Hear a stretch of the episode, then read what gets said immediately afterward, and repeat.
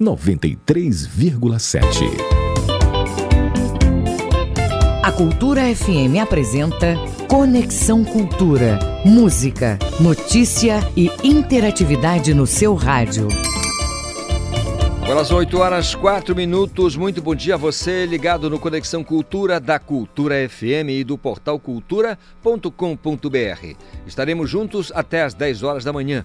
O programa é uma produção do jornalismo da Rádio Cultura. Eu sou Isidoro Calixto e a partir de agora atualidades, prestação de serviços, notícias, entrevistas, entretenimento e música, para você ficar conectado com tudo o que acontece no Pará e no Brasil. E você, ouvinte, pode fazer parte da nossa programação enviando a sua mensagem para o nosso WhatsApp 985639937. O nosso e-mail é culturafm.funtelpa.com.br. Conexão Cultura na 93,7. Fica com a gente nesta terça-feira, 26 de janeiro. Vamos bater um papo com a cantora Joelma Cláudia, a altamirense Joelma Cláudia.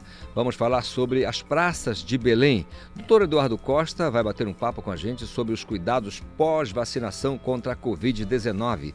E na edição de hoje teremos ainda o quadro do Direito do Consumidor com Mário Paiva e também o esporte com Ivo Amaral. Você está ouvindo Conexão Cultura na 93,7. 26 de janeiro, hoje na história. 1905, encontrado o maior diamante do mundo, numa mina Premier na África do Sul.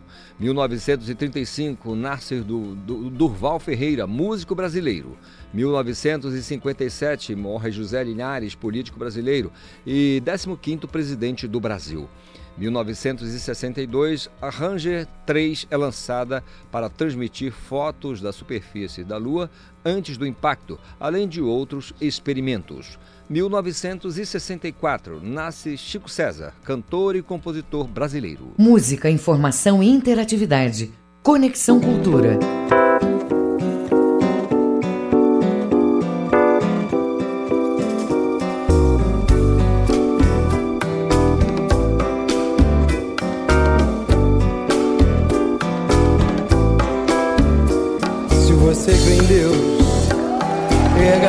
Para os céus e agradeça quando me cobiçou, sem querer acertou.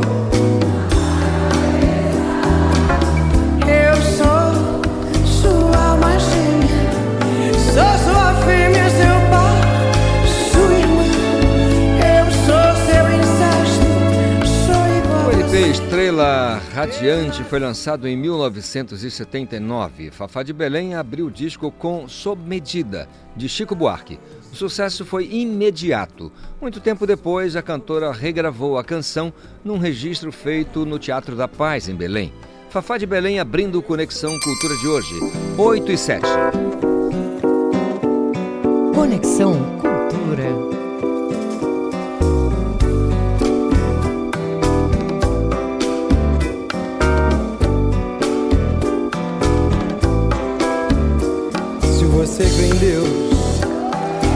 As mãos para os céus e agradeça. Quando me cobiçou, sem querer acertou.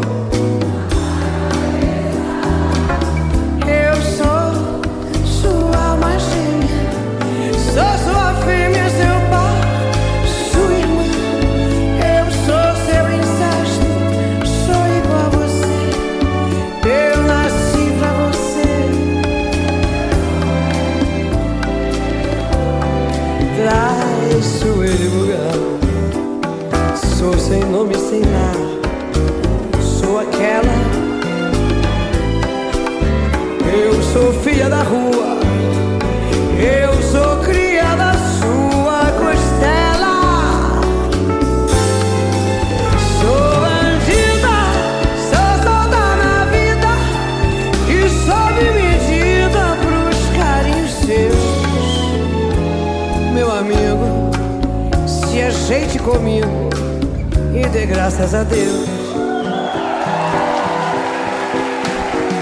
Se você crê em Deus, erga as mãos para os céus e agradeça. quando me cobiçou, sem querer acertou na cabeça.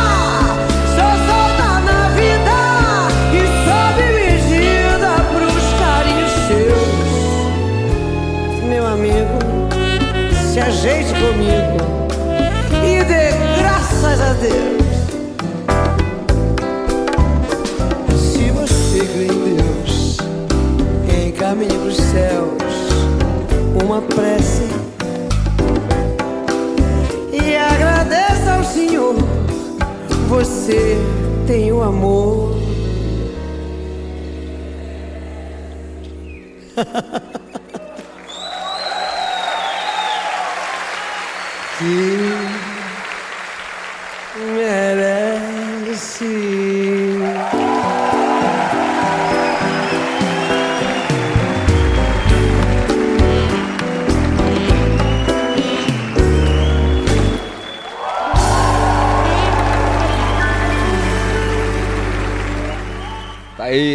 Medida, som da Fafá de Belém, registro no Teatro da Paz. Agora são 8 horas 11 minutos. O nosso Conexão Cultura desta terça-feira está aqui só aguardando a sua participação pelo nosso WhatsApp 985639937. 985639937.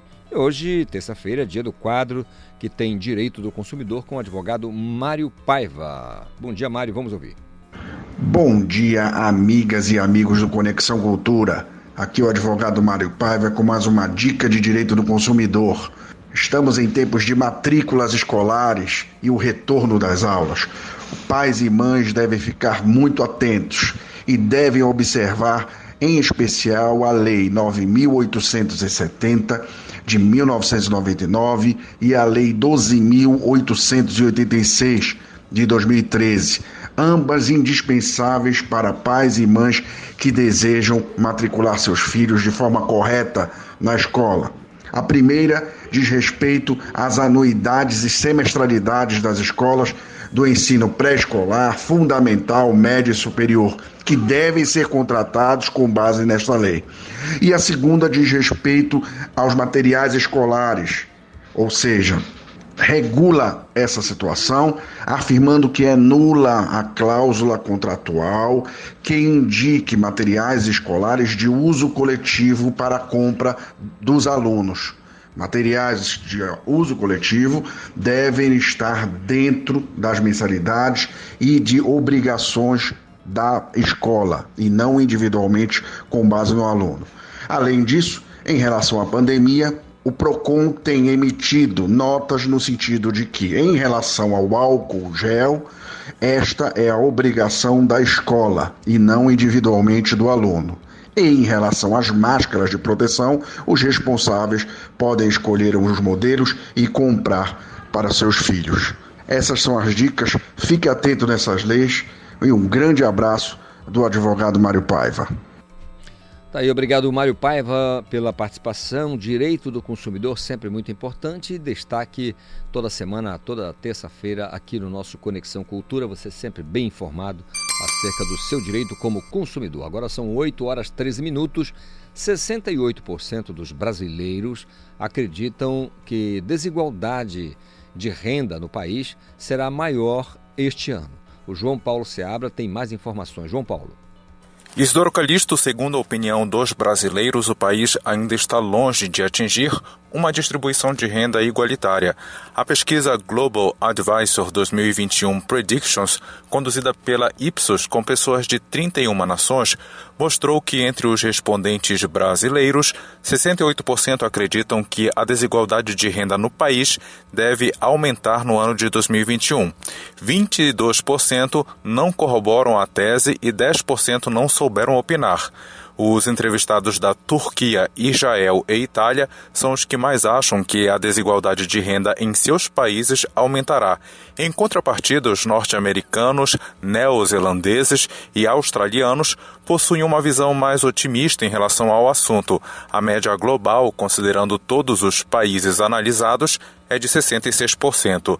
Ainda na discussão econômica, 43% dos brasileiros acreditam que os grandes mercados de ações ao redor do mundo podem quebrar em 2021. Os que mais apostam nesse colapso são os respondentes da Malásia, Polônia e Rússia. Já a China, Hungria, Coreia do Sul e Peru pouco concordam com essa premissa. E se, de acordo com os ouvidos, a igualdade na economia é uma meta difícil de se atingir futuramente no Brasil, o mesmo pode ser dito no âmbito social. As expectativas para a diminuição da disparidade de gênero em 2021, por exemplo, são baixas. No Brasil, apenas 33% acham que no ano que vem os trabalhadores homens e mulheres e atuando em sua mesma função receberão salários iguais. 57% discordam e 10% não souberam responder. Além disso, menos de um em cada cinco brasileiros, o que corresponde a 19%, acredita que a polícia no país tratará todos igualmente, independentemente das suas diferenças. João Paulo Seabra para o programa Conexão Cultura. Obrigado, João Paulo Seabra, pela participação e as informações aqui no nosso Conexão Cultura desta terça-feira. Não esqueça, participe, mande a sua mensagem. O nosso WhatsApp está aqui, a 98563-9937. Ah, Calixto, eu quero enviar um e-mail. Então, é fácil. culturafm.funtelpa.com.br. Conexão tá Cultura. Tá combinado então? Tá aí o nosso contato, é só fazer a mensagem, aliás, passar a mensagem, a gente vai ler a sua mensagem aqui no nosso Conexão. Agora são 8h16. Segundo lote, com 29 mil doses da vacina Coronavac, já está no estado do Pará. Marcelo Alencar traz as informações. Bom dia, Isidoro Calixto e todos os ouvintes do Conexão Cultura.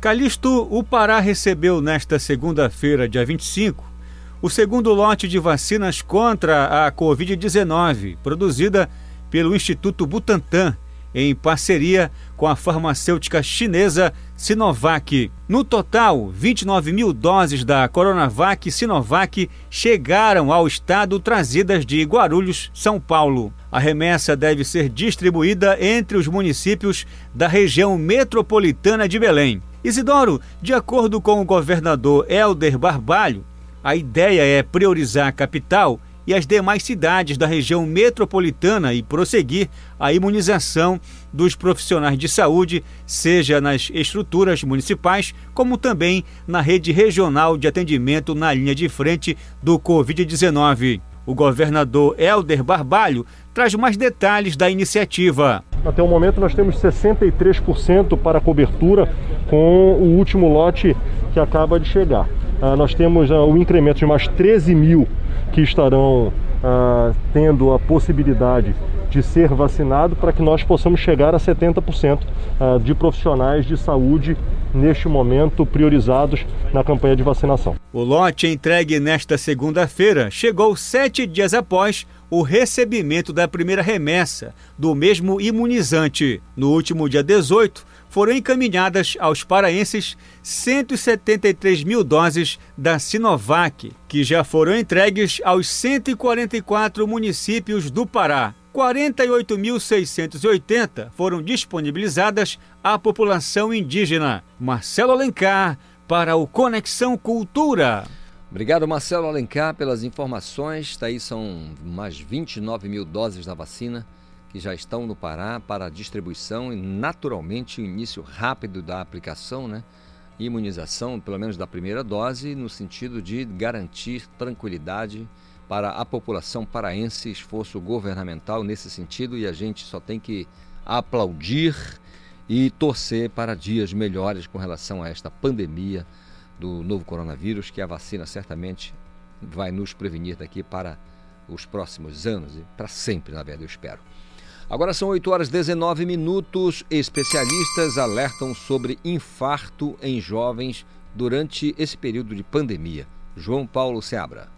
Isidoro Calixto, o infarto entre jovens tem uma maior probabilidade de resultar na morte, visto o menor desenvolvimento da chamada circulação colateral que contribui para esse cenário. Apesar dos avanços tecnológicos e da ciência, a precariedade no estilo de vida adotado por boa parte dos brasileiros tem contribuído para o número crescente de jovens acometidos por infartos nos últimos anos. E de acordo com um levantamento da Sociedade Brasileira de Cardiologia, as doenças cardiovasculares representam a principal causa de morte no Brasil, registrando mais de 1.100 mortes por dia, cerca de 46 mortes por hora. E com a pandemia de Covid-19, o cenário é, tende a ganhar um novo fator, além do tabagismo, a hipertensão, a dislipidemia, a obesidade, o sedentarismo, o estresse e até mesmo diabetes, conforme alerta o médico cardiologista Dr. Roberto Iano. O médico ainda explica que o coração é irrigado pelas artérias coronárias direita e esquerda. A coronária esquerda ainda se divide em artéria descendente anterior e artéria circunflexa. Todas essas coronárias possuem diversos ramos colaterais que tendem a ficar mais desenvolvidos com o passar dos anos. E quando o idoso infarta uma artéria do coração, as outras artérias ou os seus ramos podem dar conta de suprir o entupimento ocorrido. Porém, quando o paciente tem menos de 40 anos, o fato da circulação colateral não ser tão desenvolvida, quando uma artéria é entupida, os ramos colaterais das outras artérias não dão conta de suprir a região afetada de uma forma eficaz, facilitando a necrose e, portanto, a morte de toda aquela região afetada. O médico Dr. Roberto Iano ainda explica que a primeira hora é crucial para que o infarto não seja fatal, visto que a agilidade nos primeiros socorros e o tempo para o restabelecimento do fluxo de sangue no coração são fatores que determinam o futuro do paciente. João Paulo Seabra para o programa Conexão Cultura.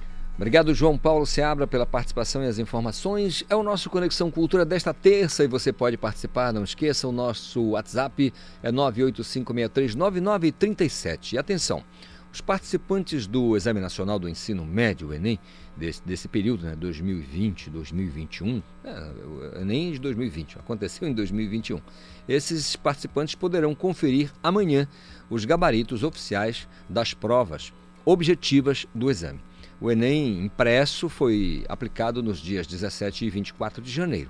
Os participantes resolveram questões objetivas de matemática, ciências da natureza, ciências humanas e linguagens. Fizeram também a prova de redação, a única subjetiva do exame. Os gabaritos serão divulgados no portal do Instituto Nacional de Estudos e Pesquisas Educacionais Anísio Teixeira, o INEP. Mesmo com os gabaritos em mão, não é possível saber a nota do exame. Isso porque o Enem é corrigido com base na chamada teoria de resposta ao item, o TRI, que leva em consideração, entre outros fatores, a coerência de cada estudante na própria prova. É isso aí. Então, os alunos, né, os candidatos, poderão conferir pelo menos o gabarito a partir é, de amanhã é, no portal, é claro, do participante, na, na, na, aba do participante lá no INEP. Importante ficar ligado nisso aí, né? É legal também é, é observar que não dá para saber resultados ali, né? Dá para você ter uma ideia olhando o gabarito, é, percebendo né, como é que você foi, porque tem ali está dizendo mesmo o gabarito, mas a, a, resposta mesmo com relação à aprovação ou não é, dentro do período estabelecido é, de acordo com a própria lei do, do, do certame. Especialistas, agora são 8h23, especialistas apontam indicativos que mostram se os pais conhecem realmente os filhos. O que, que você acha, Paulo? O João Paulo Seabra traz para a gente as informações. Isidoro Calixto não é raro ver pais que não conseguem se dedicar aos filhos por falta de tempo e até mesmo de disposição. Eles acabam não acompanhando o desenvolvimento da criança ou fazem isso de uma forma precária. O tempo passa e um dia eles percebem, alguns pais, que nem sabem qual é a comida preferida do filho. E a proximidade entre pais e filhos é fundamental para fortalecer vínculos afetivos e gerar segurança, confiança e autonomia na criança. Construir laços e um convívio saudável com o filho é uma conduta conduta que faz toda a diferença no futuro dele. É isso que afirma a doutora Daniele Admoni, que é especialista pela ABP, que é a Associação Brasileira de Psiquiatria. Ela é psiquiatra da infância e adolescência na Escola Paulista de Medicina da Unifesp. Inclusive, ela dá três é, questões que devem ser levantadas para ver como que anda a interação da família e com os filhos. Primeiro é se o pai realmente conhece os amigos do filho, se sabe a matéria e o esporte preferido dele, se ouve no dia a dia da escola o que aprendeu, com quem brincou, brigou ou então quem conhece. É, segundo a especialista, ter conhecimento sobre as características da criança, preferências, qualidades e defeitos é fundamental não só para o relacionamento, mas também para entender como o filho encara o mundo, quais as preocupações e a maneira como ele lida ou reage frente a determinadas situações. Um, outro ponto é estar junto, porque isso denota a importância que se dá à convivência familiar. O trabalho é, sobrecarrega a ponto de o pai não ter tempo e energia para estar com o filho, e também os pais devem se perguntar se, quando estão com os filhos, conseguem se desligar de tudo, inclusive do celular. E, por último, a especialista fala que os pais devem manter um canal aberto com os filhos, se realmente os pais sabem das situações sobre os filhos por eles mesmos ou então por outras pessoas. João Paulo Seabra para o programa Conexão Cultura. É isso, João Paulo Seabra, obrigado pela participação e informação. 8 e 25 Atenção, termina na próxima sexta-feira o prazo para a regularização e inscrição no Simples Nacional das micro e pequenas empresas que faturam até 4 milhões e 800 mil reais por ano. A solicitação é feita exclusivamente pela internet por meio do portal do Simples Nacional. Com o pedido aceito, a decisão é, retroagirá ao dia 1 de janeiro. Ou seja, dependendo do dia que você fizer, não se preocupe, porque vai valer a partir, no caso de deferimento, ou seja, de aceitação, volta ao 1 de janeiro e você terá atendido o seu pleito. O Simples Nacional é o regime tributário diferenciado que reúne em um único documento de arrecadação os principais tributos federais, estaduais e municipais, além de previdenciários devidos pelas micro e pequenas empresas.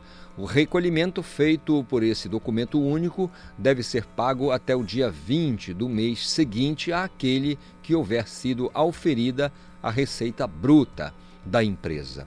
Observe que também poderão aderir ao Simples Nacional as empresas que, que tiverem lucro o famoso lucro presumido ou lucro real e tiveram queda significativa no faturamento em 2020, é claro, em função da pandemia do novo coronavírus. Essas empresas deverão cumprir o mesmo prazo. Em outra novidade é que, que vale excepcionalmente agora é que o governo federal não excluiu empresas com débitos tributários em 2020 e as empresas é, optantes que estavam inadimplentes per permanecem no Simples em 2020. Também uma boa notícia, né? ou seja, não há exclusão por causa da inadimplência no ano anterior. E esse, essa sim é uma, também uma boa notícia. No caso é, de empresas que ainda não eram optantes pelo Simples, no momento da opção no sistema, responde automaticamente se há pendências com o fisco federal, estadual ou municipal. Para a regularização, é, dependências com a Receita Federal ou com a Procuradoria-Geral da Fazenda Nacional, não é necessário que o contribuinte se dirija a uma unidade da Receita Federal, basta seguir as orientações para a regularização de pendências no site da Receita Federal. Para a regularização de pendências com os estados, o Distrito Federal e os municípios, o contribuinte deve procurar a administração tributária responsável, isto é, no Distrito Federal, no estado em que você está ou, se for o caso do município, também naquela municipalidade. Detalhes importantes então para você ligado aqui no nosso Conexão Cultura desta terça-feira, agora 8h29. Estamos apresentando Conexão Cultura.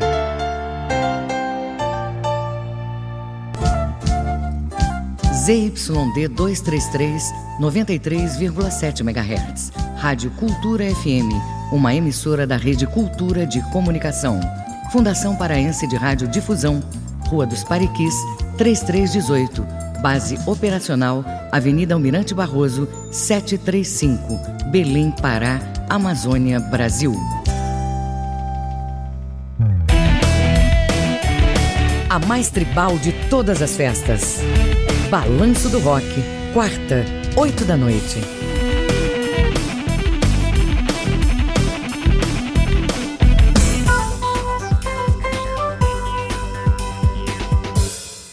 Voltamos a apresentar Conexão Cultura. Agora são 8 horas 30 minutos, é o nosso Conexão Cultura no ar e eu quero dizer que você pode seguir participando, viu? É, não se acanhe não, nosso WhatsApp é 985639937, o nosso e-mail é culturafm.funtelpa.com.br Saúde no Conexão Cultura. Saúde no Conexão Cultura, hoje é terça-feira, dia de Dr. Eduardo Costa, ele está aqui conosco e para falar sobre essa situação. Qual situação, Cris? Pois é, o estado do Pará já recebeu mais de 200 mil doses da vacina contra a Covid-19. Isso é vacina da Coronavac é, é, em parceria com a AstraZeneca. Pelo menos 40% dos profissionais da saúde é, devem ser vacinados nesse primeiro momento. É, e quem for vacinado? Agora a pergunta fica: quem for vacinado? Quais os cuidados necessários ainda para as pessoas? Recebi a primeira dose Quais os cuidados, doutor Eduardo? Muito bom dia para o senhor. Bom dia a todos os nossos ouvintes. Eu gosto de falar isso. é bem legal, né? bom dia Fala a todos os nossos ouvintes.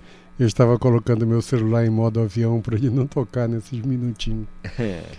Calixto, a primeira coisa que tem que saber é o seguinte: tomou a vacina, imediatamente você não está protegido, tá? Uhum. Isso é super importante que se saiba. Você vai ficar bem protegido depois de umas duas, três semanas. Aí tudo bem, tá super protegido. Então, esse cuidado da máscara, ele tem que ficar todo. Eu vim agora da minha casa para cá olhando na rua. Ainda tem muita gente sem máscara, ainda. Não era mais para ter. Não era mais.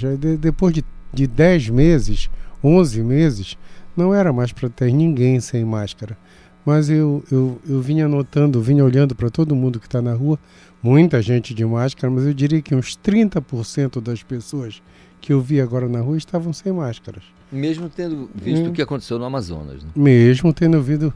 A, a, o Amazonas está um desespero, né? O é. Amazonas está um desespero. É, em vez de mandarem oxigênio, mandaram cloroquina para lá, então deu um problema enorme, certo? Isso é para falar da competência dos gestores, mas a, o Amazonas é um problema sério. A gente entra em pânico porque o resultado disso é morte.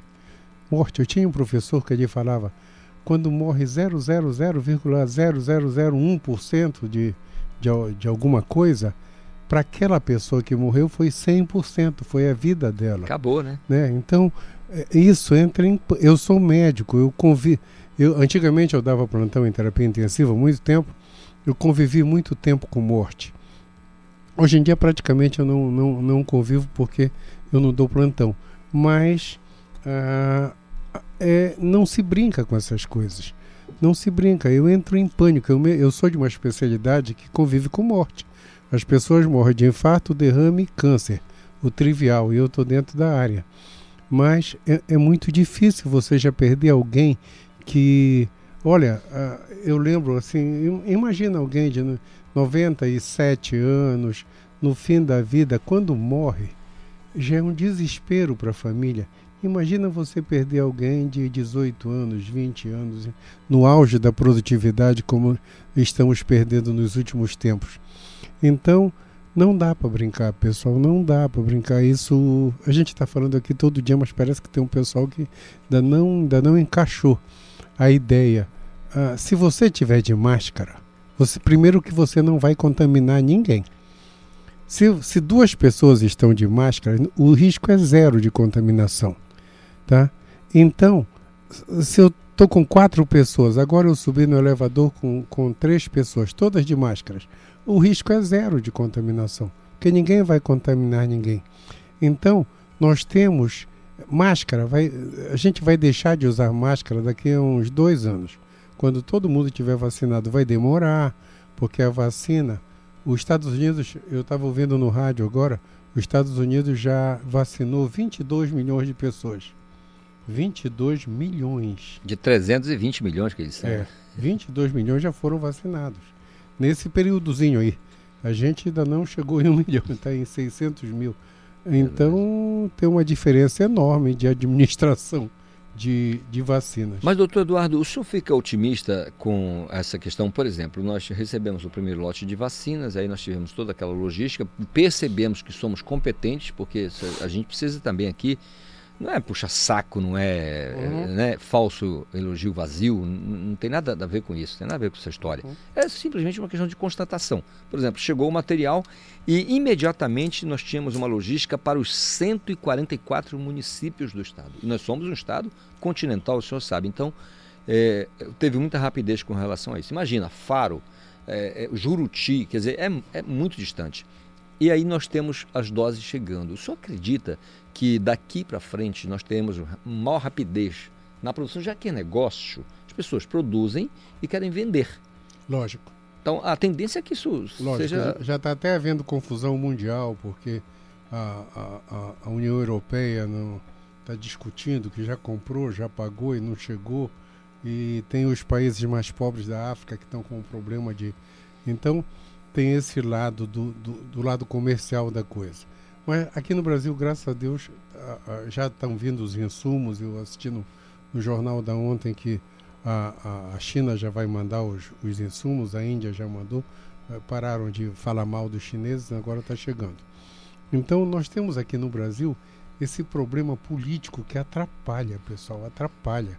Tá? A gente tem. Eh, eh, nunca a gente ouviu falar de eu lembro que se você voltar 20 anos atrás, nunca você tinha, você não sabia quem era juiz do Supremo Tribunal, né? Agora eles são as estrelas, todo dia aí são mais famosos estão que o Cristiano Ronaldo. Estão na crista da onda. Pois né? é, então ninguém sabia quem era juiz, quem era presidente de tribunal, ninguém sabia, porque tudo funcionava normalmente.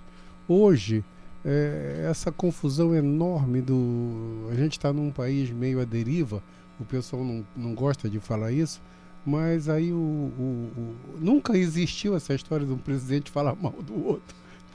e agora tem essas coisas que, pelo amor de Deus, e pior que ainda tem defensores. Opinião, defensores, opinião pessoal, né? Não tem é, nada a ver. Opinião, né? Pois é, então ainda tem defensores de, de, dessa política louca. Como ainda tem defensores de não tomar vacina. É, absurdo, é muita, desculpa o termo chulo, mas é muita burrice não tomar vacina. É. E é muita burrice ir para a internet e falar mal da vacina.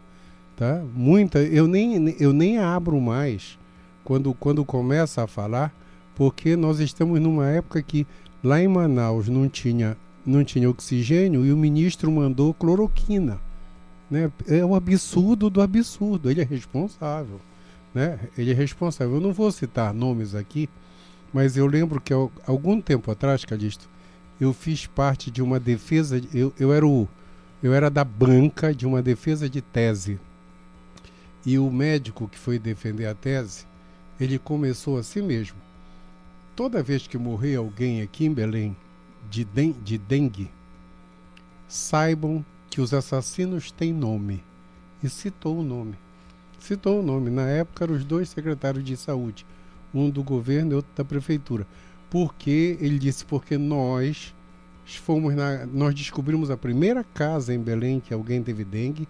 Foi ali na na, na Mauriti entre Duque e 25 e acharam a primeira casa que teve dengue identificaram. Era a turma lá do Evandro Chagas e do, do, do lá da universidade. Foram com os dois secretários e eles não deram bola Tá? Eu lembro que ele abriu, ele abriu o, a, a, defesa de tese dizendo: toda vez que morrer na nossa região alguém de dengue, os assassinos têm nome. Então, é a mesma coisa agora. com Manaus. É uma responsabilidade, né? Assassinos têm nome. Né? É, não precisa ser muito inteligente para perceber o que eu estou falando. Então, assassinos têm nome. Então, esse é um problema sério. Agora, voltando à pergunta que você fez que eu não respondi, que cuidados eu tenho que ter? Ah, já tomou vacina adulto? Eu já tomei. Todo mundo, um dia, um dia para viajar, a gente tem que tomar febre amarela. O senhor falou, já tomei, o ouvinte pode pensar Não, que o não. senhor tomou. Já né? tomei vacina como Hum, adulto. hum, Mas não A vacina ainda não. Eu não sou um médico de frente. Uhum. Eu estou eh, angustiadamente esperando a minha vez. Nosotros também. né? Todo mundo esperando a sua vez. É, apesar de eu trabalhar no Barros Barreto, nesse período a gente não está tendo atividade, porque a universidade parou as aulas presenciais. Eu, eu, eu dou aula no Barro Barreto toda vez, por causa disso eu atendo as pessoas quando estou lá. Né? Então, ah, eu estou aguardando a minha vez pacientemente, com um certo ar de angústia de, da espera. Mas ah, ah, o pessoal que está tomando, o pessoal da frente está tomando. Essas pessoas que tomam, às vezes tem um mal-estar, tem uma febrinha, tem um.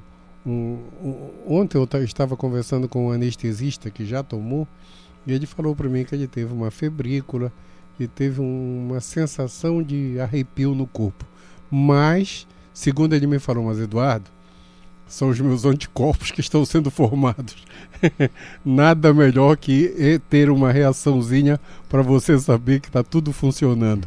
Então, ah, ah, você esse- agora o cuidado, pessoal, não pode tomar vacina e ir para farra e deixar de usar máscara. Esse até acabar a vacina, a vacina prov- provavelmente vai ser o ano todo nessa nossa velocidade. Né, os americanos já já já vacinaram 22 milhões mas aqui ainda vai demorar um pouquinho, porque está chegando. Não foi tão rápido, nosso governo esqueceu de comprar, agora que está comprando, tudo isso. Ninguém levava a sério, porque estava todo mundo tomando cloroquina, então ninguém levava a sério. Agora nós estamos eh, levando a sério. Foi preciso a, a, a Anvisa chegar na televisão e dizer que não tinha remédio para o coronavírus, para o pessoal acreditar que cloroquina, ivermectina, azitromicina, essas coisas. Era o mesmo chá de sabugosa. É? O mesmo chá de sabugueira, Não, né? É, chá de sabugueiro com mel de abelha. A mesma coisa. Uma, uma médica amiga minha, minha paciente, ligou para mim de uma cidadezinha do interior Hum. que ela queria saber se ela desse vitamina D para todo mundo, se o coronavírus não ia chegar lá. Uhum. Eu disse, olha, tu pode até dar para todo mundo, mas todo cuidado que ele vai chegar, né? Isso não protege, pessoal, não protege. O pessoal agora está com uma, a internet agora virou mania é melhorar o como é que é a, a minha, como é que chama melhorar a defesa? O imuno- Ah, o imu- sistema imunológico. melhorar, não, não existe isso. Não existe melhorar o sistema imunológico. Ele é daquele não tem, jeito mesmo. Não pronto. tem remédio para melhorar. Era tipo quando eu era pequeno, remédio para fígado, né? Não tem remédio para fígado assim, eh, todo dia. Então o indivíduo bebia, tava de ressaca, tomava remédio para o fígado. Não existia isso. Mas todo mundo tomava extrato hepático, eu lembro até o nome. Né? É, esse é Então, antigo. doutor. Esse é antigo. é, a minha mãe dava para tudo isso, extrato hepático. Agora, agora tem a seguinte questão: o sujeito tomou vacina, a gente falava aqui desse cuidado, o sujeito tomou vacina e ele. É, o senhor já falou, né? Claro, é, é- é básico, é protocolo, não pode aglomerar, tem que usar máscara. Por quê? Porque essas pessoas, os dois, os três grupos prioritários aí foram os, os profissionais de saúde, os idosos, os indígenas, né? As pessoas, especialmente os idosos albergados, né? Estão é, naquela situação. Aí a gente pergunta, o sujeito tomou a primeira dose. Ah, vamos lá, o tiozinho está com 80 anos, foi vacinado, tomou a primeira dose, ele está em casa. Aí aquela netaiada dele, tem 12 netos, eles vão para festa. E aí eles voltam para casa e aí diz assim, ah, mas o meu avô já tomou a primeira dose. Tem nada a ver, né, doutor? Eu ia falar um palavrão, tá? Desculpa. eu ia falar um palavrão. Mas olha, a, a, é uma loucura isso. Não, vai contaminar o velhinho de novo. De novo. Ele ainda não está totalmente protegido. A primeira dose, pessoal, por que, que precisa de um reforço? O nome está dizendo reforço. Reforço. Porque a primeira dose não resolve tudo. Né? Se ela proteger, será só uma. Tem vacinas que a gente só toma uma. Você vai tomar vacina para febre amarela, te protege 10 anos. né? Então, a, a, a, a dose de reforço é justamente para dar o reforço para proteger. A gente tem que ter todo cuidado com isso. Não, não olha, repetindo mais uma vez, máscara, lavar a mão, distância. O, o, o vírus, pessoal, de novo, ele só entra na gente pela boca, pelo nariz e pelo olho. Pelo olho. Quando eu vou no hospital, eu tenho que, eu sou médico, eu tenho que ir ao hospital. Quando eu vou em hospital, um dia desse eu tive que entrar na UTI dos, dos coronavírus. Eu pro, pro, protejo a minha vista, coloco um face shield, tá? Meu, meu filho me deu de presente um, um óculos daquele de motoqueiro antigo, de piloto de avião antigo, que pega por cima do meu óculos e veda. Então, eu, te, eu protegendo meu nariz, minha boca com a máscara e meus olhos, é zero risco de contaminação. Zero. Zero. Só se, se Deus se zangar comigo e, e resolver passar no buraquinho da máscara. Então, pessoal, quando você está bem protegido, você não contamina. Então a máscara hoje é rotina. Saiu na rua é máscara. Saiu na rua é máscara, tá? É, vocês não sabem o cuidado que eu tenho para não contaminar meus netos. Olha que com todo esse cuidado, eu chego em casa, é direto para o banheiro, tiro a roupa, troca de roupa, lavo a, a, a, o meu óculos e a minha, a minha proteção de mar, a minha proteção do óculos que eu já falei, tá? A, minha mão no fim do dia parece que eu estou de luva de amianto, de tanto álcool, né? Porque eu Criando faço uma, uma, coisa e lavo a mão, passo álcool. Quando é o álcool gel, vai fazendo uma caixa, uma capinha na mão. No fim do dia você vai lá, sabe aquelas luvas de amianto que pedreiro uhum. usa? Parece que você está com uma luva daquelas grossas, de tanto álcool na mão. Mas é o cuidado, isso vai demorar para acabar. O vírus está no ar, está no ar. Na segunda fase, esperamos que não tenha a terceira. Está no ar a, a, melhor, a melhor conduta, Calixto, era aquela, eu já repeti isso várias vezes, era aquela daquele, daquele, daquele professor lá de Pelotas, que ele fala de vez em quando na televisão. Era ficar 15 dias todo mundo dentro de casa. Pelo menos. Que aí você evitaria contaminação. É que ninguém quer ficar. Lógico que tem o pessoal que não pode parar de trabalhar, tem os bombeiros, tem o pessoal da farmácia, tem esses lugares que não podem parar. Uh, uh, nós aqui que estamos dando é, é, as informações é, tem que estar aqui, todo mundo tem que estar, algumas pessoas têm que estar presentes no trabalho, os policiais, os médicos, todo mundo. Mas quem não, quem puder não sair de casa, é um sufoco falar isso, mas é necessário. É necessário porque o resultado disso é morte. Morte. Pessoal, eu já perdi um monte de conhecidos. Um monte de conhecidos e, e muitos jovens, muitos jovens. Então é uma perda absurda. Uh, semana passada morreu Epaminondas, um, na minha cabeça um garotão. Né? Onde já se viu Epaminondas forte? Uh, né? Então a gente fica desesperado quando vê essas pessoas. Uh, morreu um colega meu, de um professor de geografia, o Cosme, novo, atleta eternamente, morreu. Eu soube disso anteontem é, tem um, um, grupo de ex-alunos do Colégio do Carmo, agora que o Colégio do Carmo fechou, todo mundo se encontrou. Né? Então a gente conversa muito e tem colegas contaminados em tratamento. Então todo cuidado, todo cuidado, todo cuidado é pouco, todo cuidado. Eu estou repetindo isso aqui. É, deixa eu fazer um comentário bom, Cadisto. Semana passada o Edmilson, o prefeito, nos ouviu, hein? Ele escutou, nos ouviu, escutou, nos ouviu porque ele usou um, um, comentário nosso num discurso logo depois, tá? Sério. Sério. Significa um, que. O, o, um colega meu que estava ouvindo é, ligou para mim e disse: O Edmilson está citando o teu nome que tu falaste no Rádio da Cultura hoje de manhã, que Lembra que eu falei que na época dele funcionava? Sim, sim, sim. Pois é. Se não foi ele que ouviu, alguém ouviu contar para ele. É. Mas isso é muito bom a gente saber que. Bem, não, a turma da universidade, todo mundo nos ouve, tá? Todo mundo nos ouve. Eu já descobri que nós temos uma, uma audiência. Todo mundo agora de manhã que quer ouvir cultura ou quer ouvir coisa séria, coloca no rádio do seu carro, já que dificilmente alguém escuta rádio em casa, mas no rádio do seu carro Cultura a, FM. a Cultura FM. Isso é muito bom. Eu- Então agora a responsabilidade eh, da informação é muito, muito maior. Estou falando na minha cabeça, Uhum. tá? Agora, doutor Eduardo, o senhor, o senhor repara que essa questão da irresponsabilidade, da falta de, de cuidado com a sua vida, com a vida dos outros, tem muita gente que gosta dessa coisa de depreciação do nosso povo, ah, país de terceiro mundo, não tem nada a ver. Eu acho que isso não conta, porque no, no Reino Unido a polícia precisou baixar a bordoada em gente, porque havia um decreto, como se fosse o nosso decreto aqui, proibindo aglomeração, encontro. Os caras estavam lá fazendo bagunça, tomando cachaça, enfim.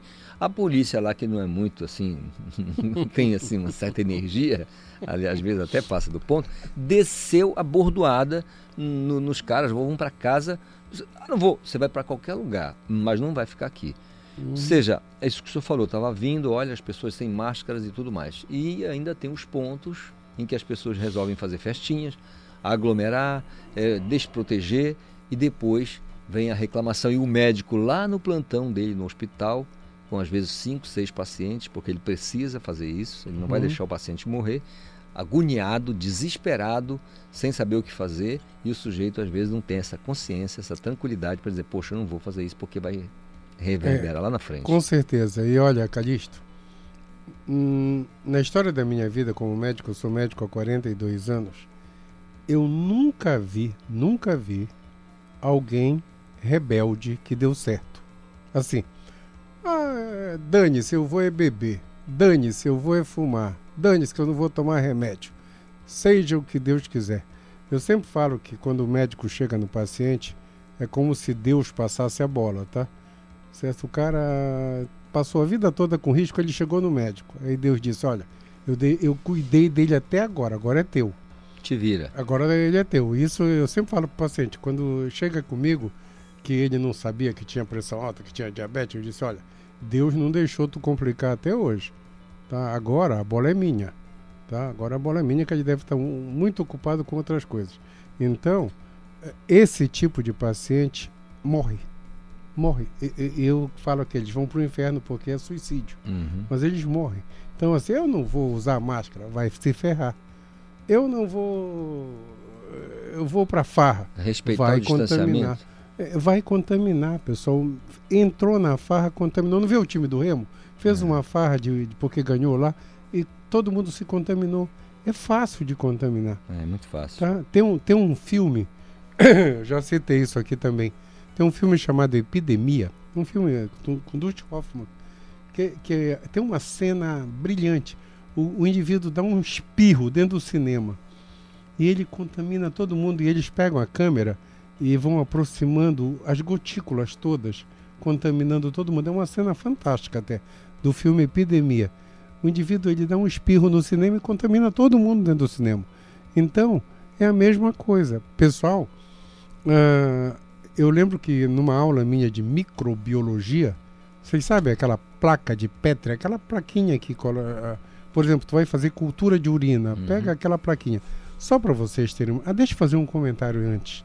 Todo mundo que defende ivermectina, cloroquina, essas coisas, na placa de Petri, quando tu coloca aquela, aquele negócio lá para cultivar bactéria, cultivar vírus, lá naquela plaquinha, o a ivermectina mata até o vírus da AIDS. Lá chama- naquela plaquinha. Lá na plaquinha. A gente chama isso de in vitro, no laboratório. Uhum. No ser humano não acontece nada. Não tem ação, deu para entender? Sim, claro. Então, a, a- a ivermectina, que é uma droga que fica discutindo, lá na placa de Petri, ela mata o, o, o, o- o coronavírus. Só tem que nos seres humanos ela não tem a mesma ação. Tá? A cloroquina, lá na placa de Petri, mata também. Mas nos seres humanos não tem a mesma ação. é um outro ambiente. né? É outra história. Uhum. Não, os seres humanos são diferentes. Então, mas eu tinha uma, tive uma professora, chamava professora Conceição, que uma vez ela colocou na sala toda de aula, tinha inaugurado o campus da universidade, naquela época, o ICB. A gente estava mudando da faculdade de medicina lá na frente da Santa Casa, lá para o campus, e ela mandou um, um colega meu dar um sopro. Ela mandou uh, o pessoal destampar aquela tampinha da placa, chama placa de Petri, e mandou um colega meu dar um sopro. Ele deu um sopro enorme, ela mandou todo mundo fechar. Hum, na outra aula ela foi mostrar para gente tudo contaminado. Ou seja, um sopro contaminou uma sala de aula todinho. Deu para entender? Então, quando a gente fala, tu joga ali um, um metro, que chama gotículas de Fliger. De Fliger. É essas gotículas que saem da boca da gente, né? Perdigoto, que a gente chama o, o, as gotículas. E elas vão até um metro de distância. Isso é normal. Então tu pode contaminar. Né? Eu estou distante de mais de um metro. Mas até um metro vai contaminar. Deu para entender? Claro. A fala normal. Se você tossir e espirrar, vai jogar 10 metros. Entendeu? Então, esse cuidado que todo mundo ainda não está tendo. Não está tendo. Então, pelo amor de Deus, na rua, na rua, saiu de casa, máscara. Tudo bem que é um sufoco ficar de máscara em casa. Eu entro em casa, eu desprezo a máscara, eu tenho o maior cuidado de passar direto para o banheiro antes de entrar em contato. Eu tenho dois netos que moram comigo, é, é, de não contaminar. A minha maior preocupação é não contaminar as crianças, apesar de que criança tem uma resistência maior. Mas eu entrevistei no meu programa uma pediatra e ela falou que, algumas crianças ficaram até graves, com, graves com coronavírus. Então não dá para a gente brincar também. É. E criança não tem vacina, pessoal. Criança não tem vacina, então todo cuidado é pouco. Vamos é, é, vacinar todo mundo. Tem que tomar vacina, por favor. Tem que Não tem discussão essa coisa de vacina. Tem que tomar vacina. Tem que tomar, tá? E mesmo tomando a vacina de máscara, vamos, se nós nos cuidássemos como seres civilizados, é, a, a, a, ser civilizado é aquele que obedece à informação correta. Certo. Né? Então, se nós obedecêssemos às informações corretas, já, já tinha diminuído. O problema é que é no mundo todo, você já viu. No mundo todo. Os rebeldes têm nos Estados Unidos, até invadiram o Congresso um dia desses, na, na Alemanha, na Rússia, em todos os lugares. Ah, O lugar agora que mais que já mostrou que, que tomar vacina resolve foi Israel. Né? Quase todo já mundo diminuiu 60% de internação depois da vacina. Agora, doutor, tem a questão da, da dessa, esse negacionismo com relação à, à vacina, mas tem um lado bom também, porque o sujeito que decide, ele não é, não é compulsório, o governo não pode obrigar o sujeito a, a tomar a vacina. Se ele não toma a vacina, é mais uma dose que sobra para alguém que quer né, tomar. É, e a minha avó falava que quem morre porque quer nem fede. vou, vou repetir. A minha avó falava que quem morre porque quer nem fede. Né? É por isso. Então, é uma dose a mais para alguém que precisa. Principalmente nesse momento que a gente ainda está carecendo de, da, da quantidade suficiente. Doutor, é, pergunta de um ouvinte aqui. é, na pandemia, nesse período de pandemia, é recomendável criança fazer aula de natação? Olha, os meus netos não estão nas aulas de natação. Respondi? Respondi? Se os seus netos não estão, o Os senhor é médico, os então. meus netos não estão na aula de natação, tá? Nem estão indo para aula, estão tendo aula é um sufoco em casa. Eu, eu tenho uma pena dos meus netos que eles estão diretos em casa, tendo aula pela pe- online, tá? Mas ainda não não deu coragem de deixá-los. É, o, o risco é contaminar criança, teoricamente não, não desenvolve a doença grave, teoricamente. Mas sabe a história da estatística do 001? E se De repente o zero? 001 é o neto da gente, é o filho da gente, é a criança que a gente gosta. Então, em medicina tem muito essa história do, da estatística, né? Da estatística, mas às vezes o 1, né? Eu lembro que tinha um remédio que a gente dava para infarto na veia que salvava 99% das pessoas. E um, o remédio matava. Você já pensaste? Um, o remédio matava. E aí? E aí? É, de repente, é, a gente é o escolhido para É. ser pelos de- desígnios do universo. Se eu fosse tomar vacina, eu ia fazer uma pesquisa. assim, Bom, quem já morreu nesse semestre com esse, esse remédio? Ah, Morreu o Antônio, bom, então eu posso tomar aqui.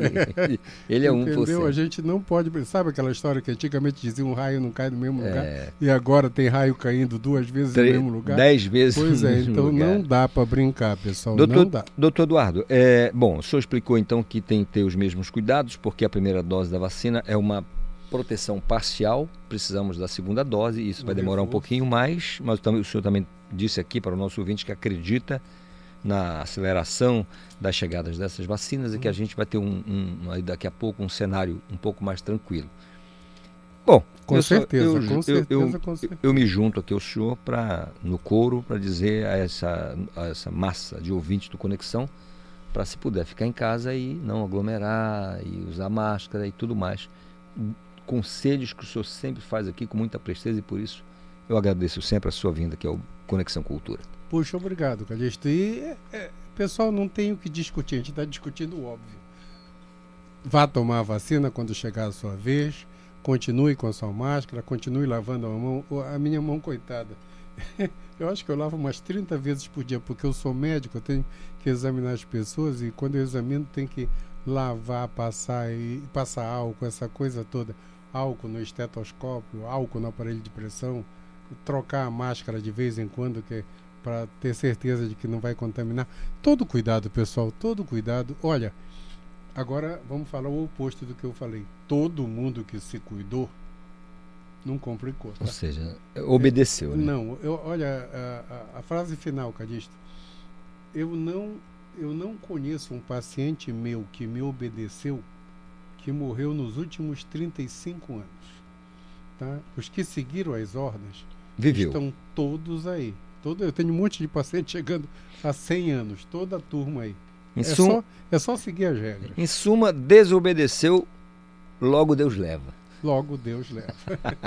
Agora são. Muito obrigado, doutor Eduardo. Agora são Não, nove agora, ponto. O que é pior é, é- é que LDL às vezes podia ser logo o diabo leva. É, Aí é outra coisa. Deixar que logo Deus Não, é, leva, é né? o pessoal que eu digo que vai pro inferno. Doutor Eduardo, Mas é isso, nove horas, cara. olha só, aquele abraço para o senhor, excelente restante de dia. Eu sei que o Até senhor a tem muita próxima. tarefa. A gente Uhum. se encontra na próxima semana. Agora são nove horas em ponto.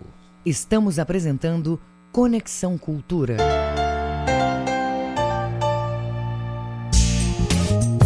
A pandemia não acabou. O vírus continua circulando. Não compartilhe objetos de uso pessoal, como colheres, talheres, copos, canudinhos, garrafas e latinhas. Cuidar da sua saúde é proteger a todos. Cultura, rede de comunicação. Cultura FM. Aqui você ouve música popular paraense.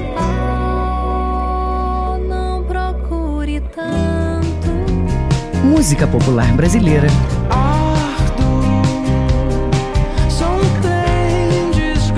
Cultura FM 93,7. Salva da solidão. ZYD 233, 93,7 MHz. Rádio Cultura FM, uma emissora da Rede Cultura de Comunicação. Fundação Paraense de Rádio Difusão, Rua dos Pariquis, 3318. Base operacional, Avenida Almirante Barroso, 735. Belém, Pará, Amazônia, Brasil.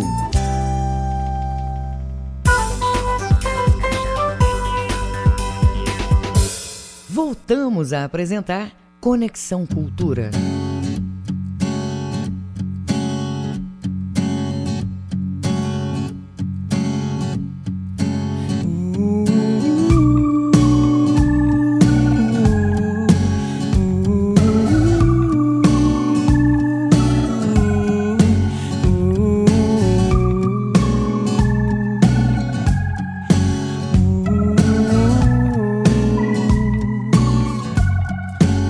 Pego sorrindo. Um fim de tarde sem. Depende do esforço pra se ver. Saber que não dá mais pra ficar. Nós somos um só.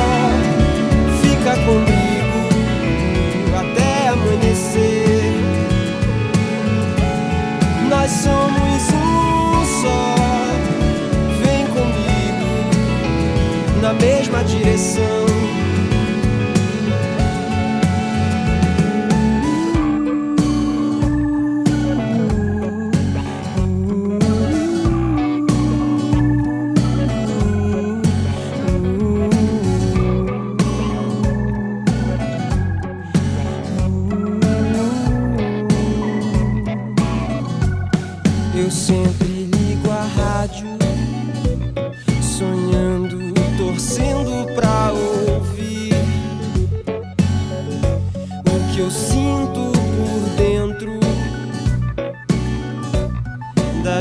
Vezes que eu morri. Por dentro só resta a distância e o meu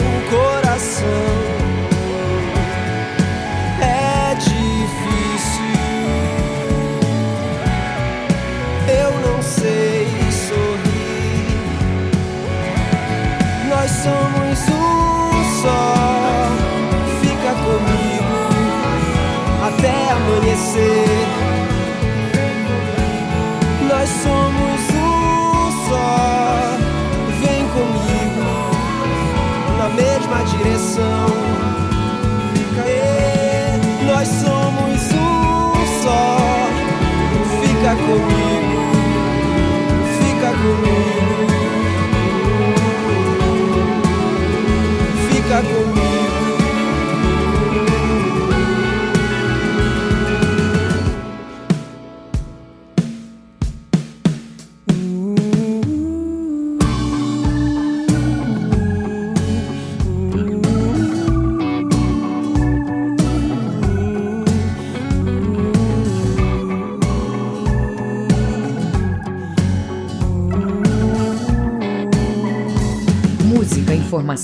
Interatividade. Conexão Cultura.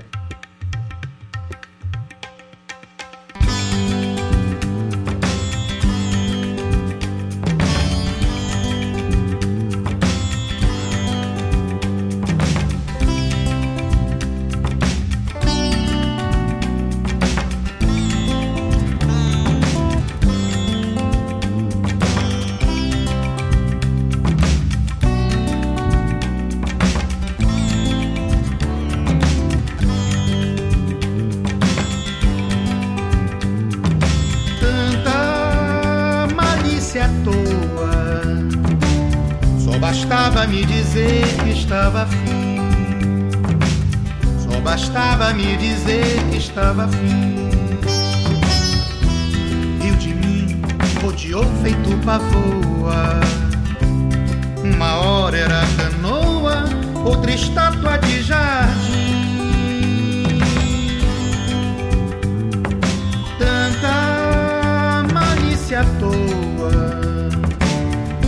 Bastava me dizer que estava afim.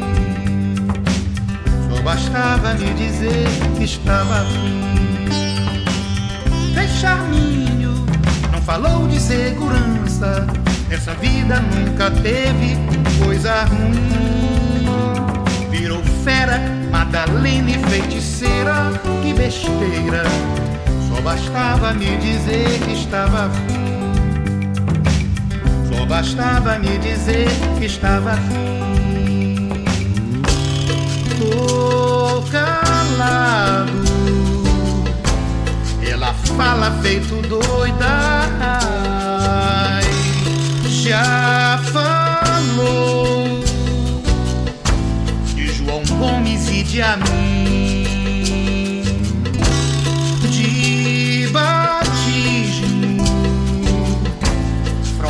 Marx e cinema, tanta cena. Não bastava me dizer que estava afim. Só bastava me dizer que estava afim. Que bobagem eu, meu medo e a vontade de pensar que a sorte vai sorrir pra mim. E eu calado, mas morrendo de vontade de dizer que eu era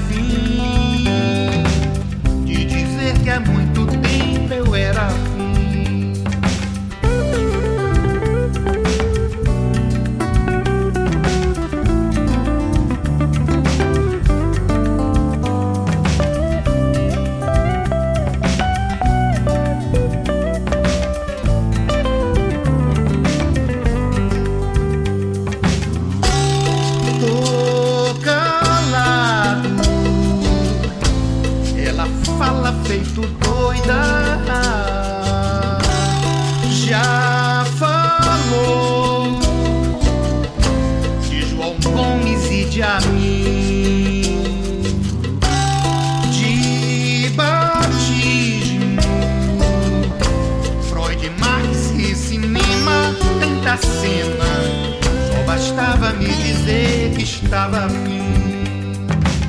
Só bastava me dizer que estava afim. Tanta malícia à toa. Só bastava me dizer que estava afim. Só bastava me dizer que estava afim. Tanta malícia à toa. Bastava me dizer que estava afim. Só bastava me dizer que estava afim. Tanta malícia à toa. Só bastava me dizer que estava afim. Só bastava me dizer que estava afim.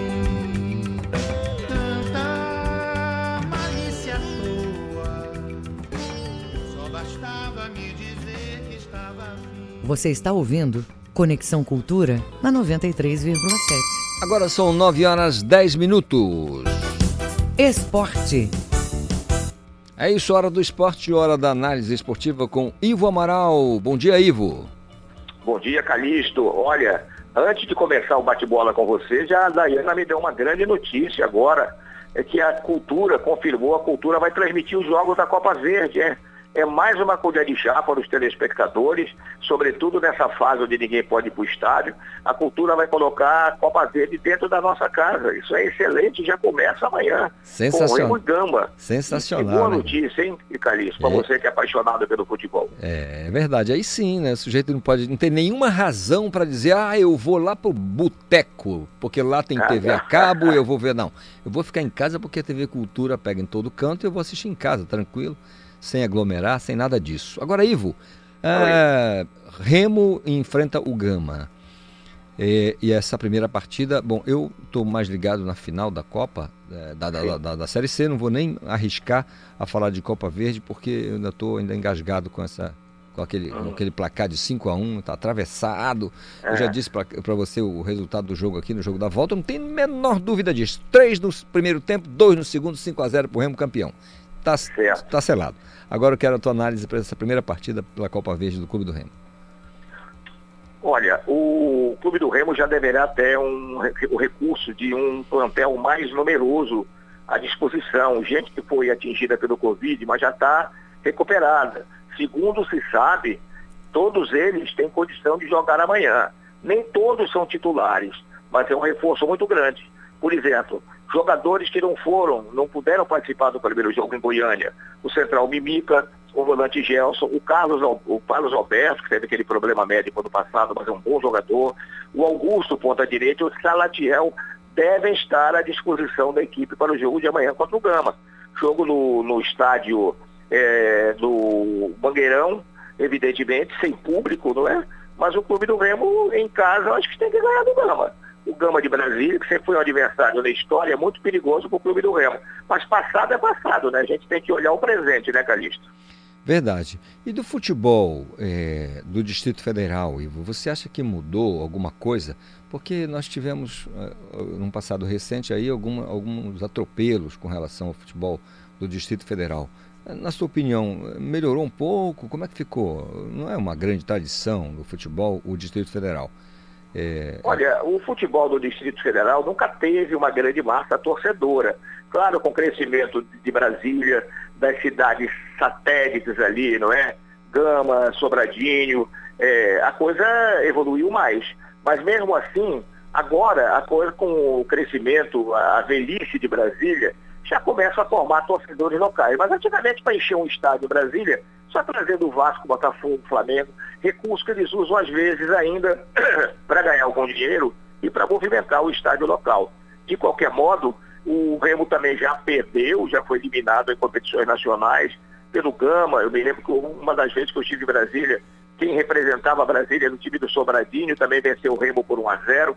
Enfim, a gente não tem essa, esse acompanhamento mais eh, direto com o futebol de Brasília, mas se sabe que o Gama passou eh, pelo Santos no seu primeiro jogo, o Santos de Macapá, e portanto deve merecer a atenção do Clube do Remo, que é um título que é interessante e também rende algum dinheiro. Certamente. E desse confronto aí nós teremos o já eh, para enfrentar o vencedor entre uh, Rio Branco do Acre e o Independente, né? Ou seja, quem ganhar é. de Remo e Oi. o Gama vai enfrentar ou o Independente ou o, o Rio Branco. Olha, o Independente é um negócio curioso. Olha, ele contratou ano passado o Charles Guerreiro, que uhum. é um cara competente, reconhecidamente um bom profissional, e sob o comando do Charles, o Independente já foi praticamente eliminado da Série D, perdendo três jogos seguidos. Recuperou-se, quase se classifica, e agora vem uma maré de bons resultados, né? Eu acredito que o Independente esteja numa fase boa e deve entrar também em boa fase do Campeonato Paraense, valorizando lá ele que já foi campeão estadual, né? Nós tivemos, em mais de 100 anos de futebol do Pará, só dois campeões que não eram da capital, o Independente e o Cabetá. Então, cabe ao Independente essa responsabilidade muito grande de continuar honrando o futebol do interior. Legal. Já o Paysandu enfrenta o Galvez também com transmissão né, da TV Cultura. E, e o Paysandu, na verdade, voltando aí, o, o, enquanto o Remo eh, faz esse jogo contra o Gama, mas de olho é, no fim de semana, porque tem a decisão, né, o último jogo da Série C, o Paysandu, por outro lado, não tem nada ah, de compromisso a não ser a, a, o, o, jogo contra o Galvez pela Copa, pela Copa Verde. Aí eu te pergunto, é, jogando em casa, deve dar o, a, a lógica, então? Olha, deve dar lógica, mas a preocupação é que time o Paysandu vai botar em campo, né? Houve várias dispensas, está naquela fase de assina, assina, vai embora, fica aqui perdeu um valor fundamental, né? Até estranhei isso em cima da hora. O Remo atravessou e levou, teria já o contrato com o Anderson Shoa, uhum. que era um jogador que o Paysandu queria manter para essa temporada. É mais um desfalque muito grande do Paysandu. Claro que todo adversário é, é, é, perigoso, às vezes nem tanto pelo fortalecimento do adversário, mas pela qualidade dos nossos times em campo atualmente. Então, é de se esperar que dentro de casa, se bem que não tem público, é a mesma coisa, estádio neutro, o Paysandu consiga passar pelo seu primeiro adversário. Ele tem vários títulos na Copa Verde e, sem dúvida alguma, tem aquela obrigação de honrar essa conquista. Muito bem. É, também acreditando no, no, sucesso dessas duas partidas, Remo contra o Gama e depois o Paysandu contra o Galvez, eu acho que, mano, a Copa Verde é, é, é começo de tudo, eu acho que não dá para ficar fazendo muitas, né, ficar conjecturando, Ivo. Mas assim, é, a preocupação realmente, como você acabou de dizer, com relação ao Paysandu, né, o que restou, o que fazer, como é, reagrupar e colocar em campo uma equipe minimamente competitiva. Eu acho que esse é o, é o grande lance é o, o X da questão. Já o Clube do Remo não, tem algum, algo para disputar e é importante, já pensou? Ganhar um jogo, dar essa virada extraordinária ser campeão da Série C? Aí sim, a gente. Eu fico até com medo de falar em festa, viu, Ivo? Porque esse pessoal é, é no acesso fez aquela festa, se fizer 5 a 0 sei lá, 4 a 0 e conseguir a, a, o título da Série C, nossa, eu não sei, nem imagino o que pode acontecer. Pois é, mas lembrando também que passando pelo Vila Nova, que você já prognosticou 5 a 0 para o Remo, é, o Remo ainda vai enfrentar o vencedor da série Brusque e Ipiranga, né? Pois pra é. tentar ser campeão da Série C. A outra semifinal é o Brusque do interior de Santa Catarina contra o contra Ipiranga, não, contra Londrina, perdão. Então, é, é, é, é, a caminhada do Remo ainda não termina, mesmo com uma vitória de 5 a 0. Mas deixa eu, eu vou falar rapidamente com você um assunto que o Paysandu, depois de dois anos, mandou embora aquele executivo de futebol, Felipe Albuquerque, que era estranhamente protegido pela presidência. Todos os ex-presidentes pediram a cabeça desse rapaz e o presidente, que saiu agora, acabou mantendo. E eu tenho um pé atrás com esses executivos que vêm para cá, porque no final eles ficam corresponsáveis por essas contratações quase sempre desastrosas. Eu vou contar rapidinho, eu sei que o tempo está esgotando, uma vez eu falei com o presidente do Clube do Remo, porque o clube acabara de contratar um bando de jogadores perna de pau, mas nada estava certo. Ele se virou para mim e disse, eu fiz o que o, o, que o treinador pediu. Eu disse, mas quem é o presidente do clube? Você vai fazer tudo que o treinador pediu, por mais absurdo que seja? E para terminar, só uma boa notícia aqui, né? O nosso paraense Iago Pikachu é o novo recordista mundial de um lateral ele tem 104 gols na carreira. Ele ultrapassou aquele famoso alemão Paul Breitner, foi campeão do mundo, que tem 103. Então, mais uma glória não muito divulgada do futebol de Belém, meu caro Calixto. Que legal, o Pikachu que é um cara, gente fina, é, bom garoto do Bengui, e a gente teve a oportunidade de conversar algumas vezes, um moleque sangue bom. É. Ivo, muito obrigado pela participação, pela conversa, pelas informações, sempre muito bom falar com você. Ótimo dia, viu, Ivo? Valeu, valeu, valeu, é, Calixto. Amanhã tem mais, a gente volta a bater papo, tá? Tá certo, meu irmão. Um grande abraço para você. Um abraço. É isso aí, esse é o nosso Conexão Cultura no ar nesta terça-feira. Não esqueça, você pode participar mandando a sua mensagem para o nosso WhatsApp 985639937. Se quiser enviar um e-mail também é fácil demais, culturafm@funtelpa.com.br. Agora são 9 horas 19 minutos. Ônibus que sofreu acidente no estado do Paraná levava pessoas a parque de diversões e para assumir cargos em Santa Catarina. Quem traz as informações complementares dessa situação é o repórter Marcelo Alencar. Ok, Calixto. Os 53 passageiros do ônibus que sofreu um acidente em Guaratuba, litoral do Paraná, nesta segunda-feira, dia 25, tinha como destino final o Parque de Diversões Beto Carreiro, na cidade de Balneário Camboriú, em Santa Catarina. Isidoro, a informação está no documento da Agência Nacional de Transportes. O acidente ocorreu no estado do Paraná, próximo ao destino final. O motorista do veículo perdeu o controle e bateu no muro de proteção da via. O ônibus capotou a alguns metros da pista. O veículo levava 53 passageiros. 19 pessoas morreram e 33 ficaram feridas, segundo a Polícia Rodoviária Federal. Isidoro, os passageiros saíram da cidade de Ananindeua em um ônibus de uma empresa de turismo. De acordo com o Batalhão de Polícia Militar de Operações Aéreas e Portar de Notícias do Paraná, o ônibus de turismo com placa de Belém descia a Serra do Mar quando saiu da pista e tombou às margens da rodovia. Ambulâncias e helicópteros dos bombeiros do Paraná e de Santa Catarina socorreram os feridos e encaminharam as vítimas para Curitiba e Joinville. Isidoro, a Polícia Civil informou que o motorista do ônibus será ouvido assim que se recuperar. Marcelo Alencar para o Conexão Cultura. Obrigado, Marcelo Alencar, pelas informações e participação. Olha, essa situação realmente foi terrível, esse acidente né, lá no estado do Paraná, com esse ônibus que partiu aqui de Belém. Ontem a gente conversando com sobreviventes, pessoas que, né, pelo menos é, uma sobrevivente com quem eu tive a, a, a, chance de falar, nossa, foi uma coisa terrível, né? Muitas pessoas mortas e uma verdadeira, uma operação de guerra para o resgate ali naquela situação. Então a gente só tem que lamentar profundamente e, e rezar aqui, pedir a Deus que as pessoas que sobreviveram, que estão no hospital, nos hospitais daquela região consigam voltar para casa em paz, recuperadas. Nossa, foi muito triste aquela situação. São 9 horas 22 minutos. Do outro lado, Clay Machado. A gente vai ouvir e depois fala com ele.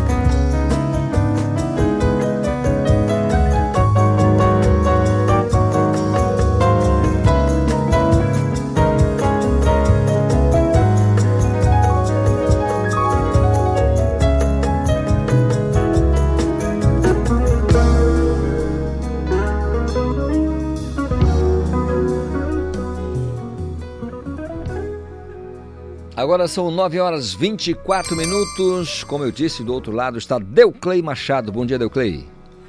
Bom dia, Calixto. Tudo certo, meu irmão? Tudo certo, meu amigo. Cara, a gente tá aí, vacina chegando e você é aquele cara super antenado, além dessa guitarra extraordinária, né? É, a guitarra limpa e que o sujeito escuta e diz, poxa vida, aí, aí é outro nível, né? Estúdio novo. Sim. É, na verdade, nós estamos vindo é, gravando coisas em casa já de três anos para cá, né? Uhum. E de um ano mais ou menos para cá, nós, nós é, construímos um estúdio, um espaço físico é, pronto para gravação de, de, de, de áudios, de, discos, de, produção musical realmente. É, eu estou nessa sociedade com o meu filho, Lucas Machado, que é um cara super antenado, que está por dentro de, de, timbres, de sons de microfone, de como, como tira é, a sonoridade de, dos instrumentos, quais os microfones adequados. Isso, tem sido assim uma, uma outra vertente, né? um outro caminho para gente na música. Legal, cara. Essa é uma buscar essa expertise, né? Ou seja, é, é uma é uma técnica, é buscar é, esses, esses mecanismos, instrumentos que possam melhorar ainda mais a qualidade do som de vocês. Isso é legal. Estúdio novo em casa, é, isolamento social, cuidado com a saúde, tudo isso eu sei que você é um cara super consciente. Mas disco novo também. Aí você falou, né? Eu achei engraçado quando você disse, olha, Calixto, você vai lá no ensolarando, porque não é ensolarado, não, é ensolarando. é porque, na verdade, essa palavra, é ensolarando, se você for procurar, você tem uma dificuldade de encontrar essa palavra. É incrível. Uhum. Eu, eu tentava, você sempre você põe ensolarando, aparece ensolarado. É. E quando as pessoas falam também, é, é, vamos falar, lendo, elas, elas elas acham que é ensolarado também. É, engole aquele N ali, né? Engole o N. Eu especificado isso, olha, esse cara colocando o briefing, né, na, é. pra fora. Mas aí é Mas o, é isso. O, o gerúndio ali, né, olha, a, o, o, naquele momento em que eu cheguei, olha essa frase que eu vou construir, naquele momento que eu cheguei, aquele, aquele espaço do bosque estava ali, chegando uma luz para, né, ensolarando aquele espaço, Exata, eu cheguei e sentei. Exatamente. Viu a contextualização E, e essa aí? palavra ensolarando, ela ela vem disso, ela vem dessa, dessa, dessa tomada de luz, né, dessa chegada da luz né, na, uhum. nas pessoas, na, na, no mundo, é, ensolarando, né? Tem muito a ver com o momento que nós estamos vivendo, né? É Tem muito a ver com esse momento da, da, da, dessa, dessa redescoberta de cada um de nós, né? E, e, esse tempo que nós ficamos, todo, que nós ainda estamos, né, nos conhecendo, porque tudo, tudo isso que tem acontecido também tem dado uma oportunidade para a gente ter uma, uma, uma visão sobre nós melhor, né? E tudo mais. Esse disco, coincidentemente, tem esse título, e esse título está dentro desse contexto. Pois é, né, cara? E você falando disso tudo, né? Ensolarando, ou seja, levando um sol, levando luz para tudo isso. Levando a vida, levando a, é. a música, levando, trazendo a... É isso.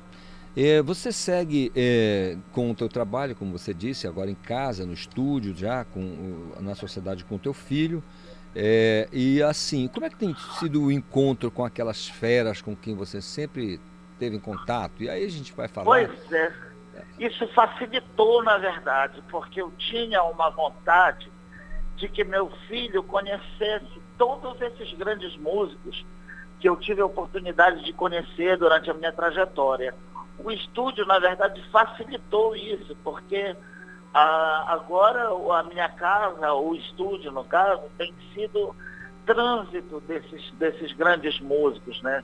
Uhum. Então já, já foram em casa o Toninho Horta, já foi o Maurício Maestro do Boca Livre, já foi os grandes músicos daqui de Belém, o Manari, já foi o, né, individualmente Paturi, Márcio Jardim, já foram Márcio Macedo, Márcio Farias, é, Andréa Pinheiro, Olivar Barreto, Vital Lima.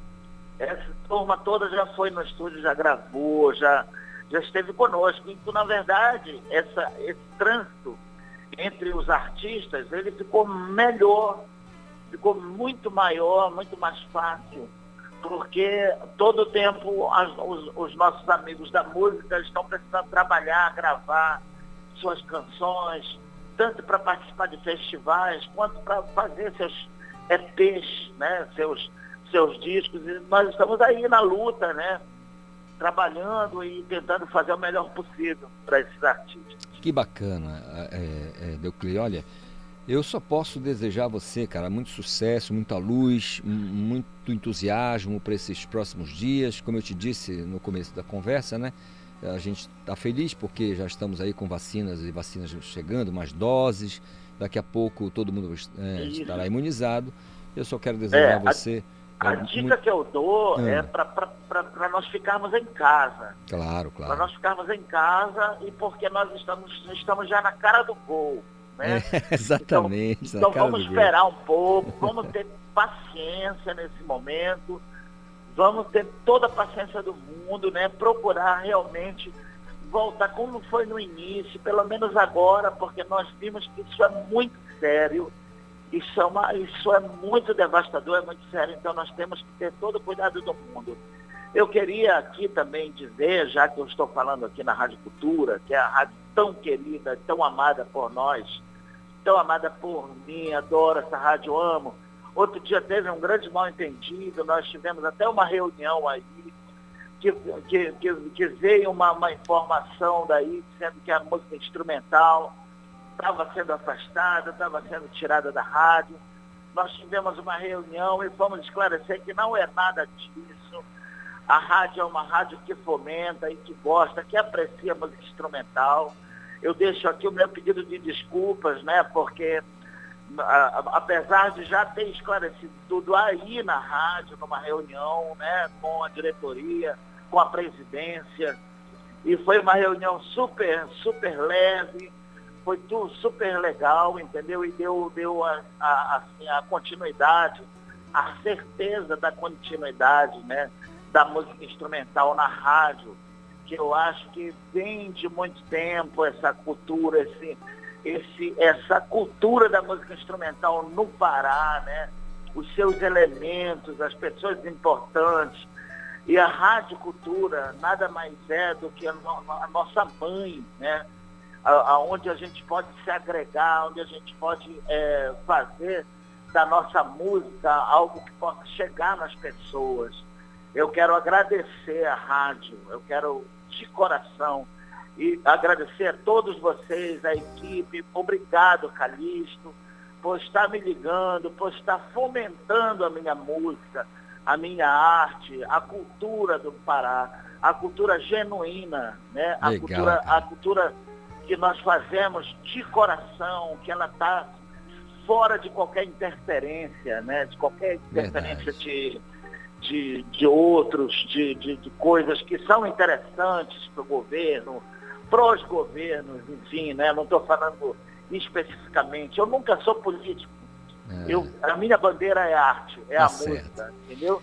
É isso. E eu quero agradecer à Rádio Cultura por estar do lado dos artistas, por estar conosco nessa trajetória que é tão difícil, né? Legal. Mas, porém, muito prazerosa, principalmente num momento como esse, que é um momento de compartilhar, é um momento de brindar o que nós temos, que é Hum. a, a música, a música genuína, tanto a música instrumental quanto as músicas dos grandes compositores daqui. Fico Perfeito. muito feliz de você ter, ter me ligado e ter feito com que eu participasse dessa, dessa entrevista com você. Claro, meu irmão. De coração. Olha, é, obrigado pelo, por esse testemunho. Desejo a você um excelente restante de terça-feira. Um forte abraço em você e em toda a turma da música instrumental daqui de Belém. tá Muito bom, obrigado. doutor? Muito Calixto. obrigado, meu irmão. Obrigado, querido. Grande abraço. Obrigado. São 9h31. Estamos apresentando Conexão Cultura.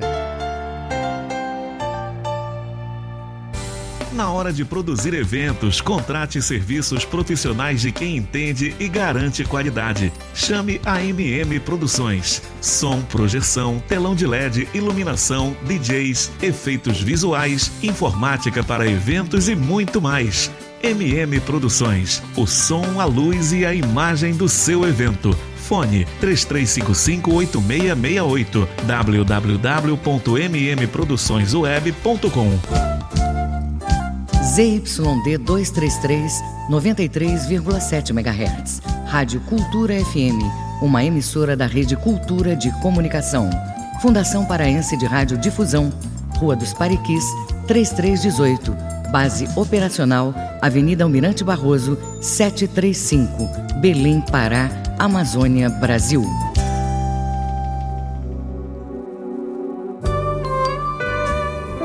De segunda a sexta, às duas da tarde, na Cultura FM, Coletânea. Produção e apresentação, Paulo Brasil.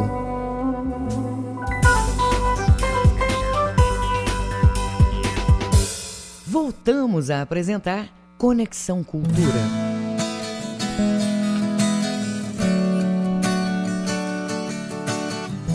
Porém, tudo se esvai na sóbria da multidão e você embriaguez no meu olho de tigre vestido de falso siamês. Porém tudo se esvai na poeira sóbria da multidão e você embriaguez no meu olho de tigre vestido de falso siamês.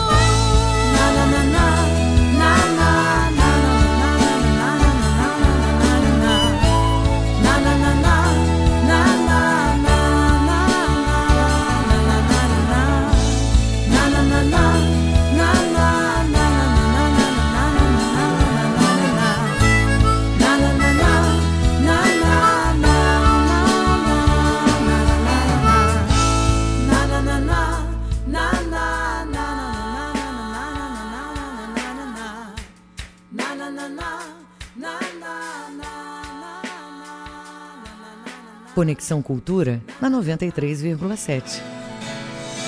Agora são nove, são nove horas e 39 minutos. O som de Joelma Cláudia, aquela artista lá de Altamira que não deve nada para ninguém quando o assunto é competência. Bom dia, Joelma, tudo bem? Bom dia! Sim, o dia começa bom mesmo. Nunca tiver os dias todos. A gente precisa de vez em quando acordar com um radialista desenvolvido, dizendo tudo isso pro povo. Oh, meu é verdade, Deus gente, é verdade.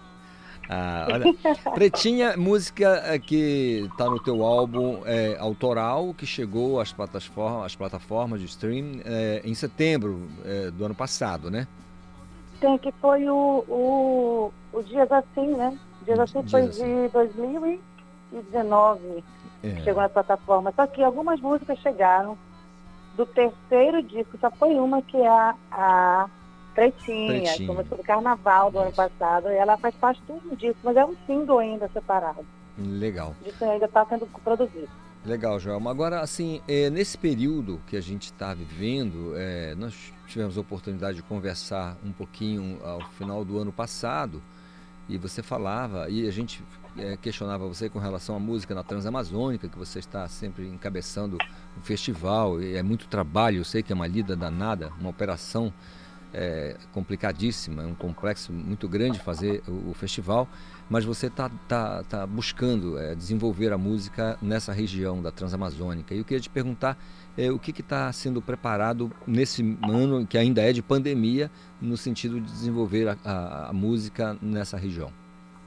Então, nesse ano 2021, eu estou muito concentrada aí, é, emanando as minhas melhores energias para que a gente consiga apresentar para o público e para a gente mesmo, né, enquanto realização pessoal, o nosso terceiro disco, que é o Nua e Crua, que a gente não conseguiu realizar no ano passado por conta da pandemia e também porque a gente recebeu o patrocínio do Banco da Amazônia na conta do, da ex-lei Rouanet, na conta captação, mas o governo federal nunca repassou para a conta movimentação. Nossa. E isso que a gente, e vale a pena enfatizar aqui, como você está falando, todos nós sabemos que a gente está no meio de uma pandemia.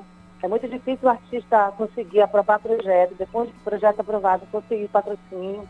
E diante de um patrocínio, diante de uma pandemia, o governo federal não repassou para muitos artistas o, a- o recurso que o patrocinador depositou na conta movimentação. Isso me injetou. Mas como tem agora a Lei Aldir Blanc, que de fato é uma lei emergencial que veio para ajudar a não deixar, a, a- a gente não surtar, né? Não deixar muita gente na miséria sem conseguir pagar o gás, sem conseguir pagar sua energia, porque você sabe, a equatorial ela não espera, ela corta. É. E as pessoas têm fome, né? As Verdade. pessoas têm fome, precisam comer. Verdade. Nós, a- nós, da classe artística, trabalhadora desse Brasil, somos aquela fatia que sempre recebeu o menor, a, a menor, é, o menor olhar de recursos da gestão pública, seja em todas as esferas, federal, estadual, municipal. Mas agora, com a pandemia, a gente foi completamente paralisado. E essa lei Aldir Blanc, ela veio de fato para trazer um pouco de, de dignidade e um pouco de esperança de- diante de toda essa, essa guerra né, contra esse inimigo invisível que a gente vive. Mas nossas contas continuam e hoje eu consigo dizer que posso apresentar até março um, um EP que vai ser só nos streams também, porque que o recurso da lei não é essa coisa para você colocar disco na, na disco físico e tal, mas te dá dignidade, dá movimento cultural, te dá é, é, pra, dá para você ficar no teu ócio criativo e aproveitar disso para trazer um bom produto, um bem cultural para a sociedade. Então eu estou nesse movimento agora, Thalys. Como você disse, né, é, é, Joelma, é uma, uma, uma questão emergencial, né? O Dir Blanc veio momento de emergência e aí atende a muita gente, né?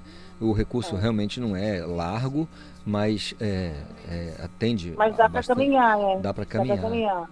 E é Tem uma isso. galera que está reclamando dos, dos impostos, né? Porque vem um recurso e vem descontado imposto de renda. Mas, gente, seria muito pior se a gente não tivesse nenhum recurso descontado, porque mesmo com desconto, que também traz essa distribuição de impostos para o Estado e município também continuar caminhando, é, a gente está trabalhando. Então, acho que todo, de toda forma, a Lei Aldir Blanc, ela é, ela é justa, ela é digna, ela tem trazido, inclusive, essa palavra mesmo, dignidade para quem está sendo contemplado. Não são poucos os artistas, não.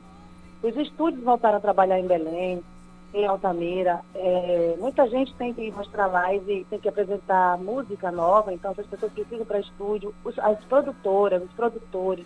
Está todo mundo trabalhando na pandemia por causa da Lei Aldir Blanc, mas só porque teve essa batalha de, de política pública para nos assistir. Né? Lá, lá, lá atrás ninguém queria aprovar. Então, na prova, realmente, a gente vê o impacto positivo, que é ver a galera, nossa classe trabalhando, um pouco de sorriso nos ol- nos olhos e um pouco de esperança na alma, né?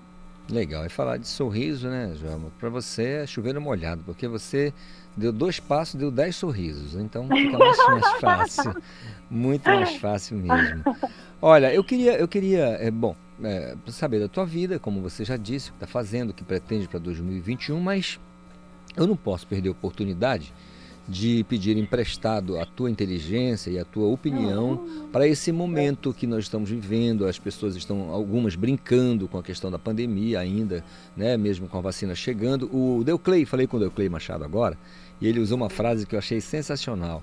Falei da chegada da vacina e eu falei, ô Calixto, vacina está chegando, ou seja, a gente está tá na cara do gol, cara. A gente está na cara do gol. É só marcar agora. Então, ou seja, tem vacina, vamos, vamos, vamos, vamos obedecer, não vamos aglomerar, não vamos bagunçar, sabe? Ou seja, quando aquela bola vem que você tem a oportunidade de na cara do gol, não tem como errar. Então, eu queria que você deixasse aqui para os, os teus teus fãs, as pessoas que te seguem, e eu sei que são milhares de pessoas que gostam do teu trabalho, que se juntam a mim para gostar do teu trabalho. Queria que você Oh. falasse para esse povo, para né, ter calma, que da- daqui a pouco a coisa vai melhorar, a pandemia ainda existe, o coronavírus está circulando, essas coisas. Bom, gente, a gente precisa ter um pouco de paciência. O momento agora é realmente de reclusão, de novo, porque a gente vê, já sabe, o mundo já sabe que existe uma nova variante da Covid-19.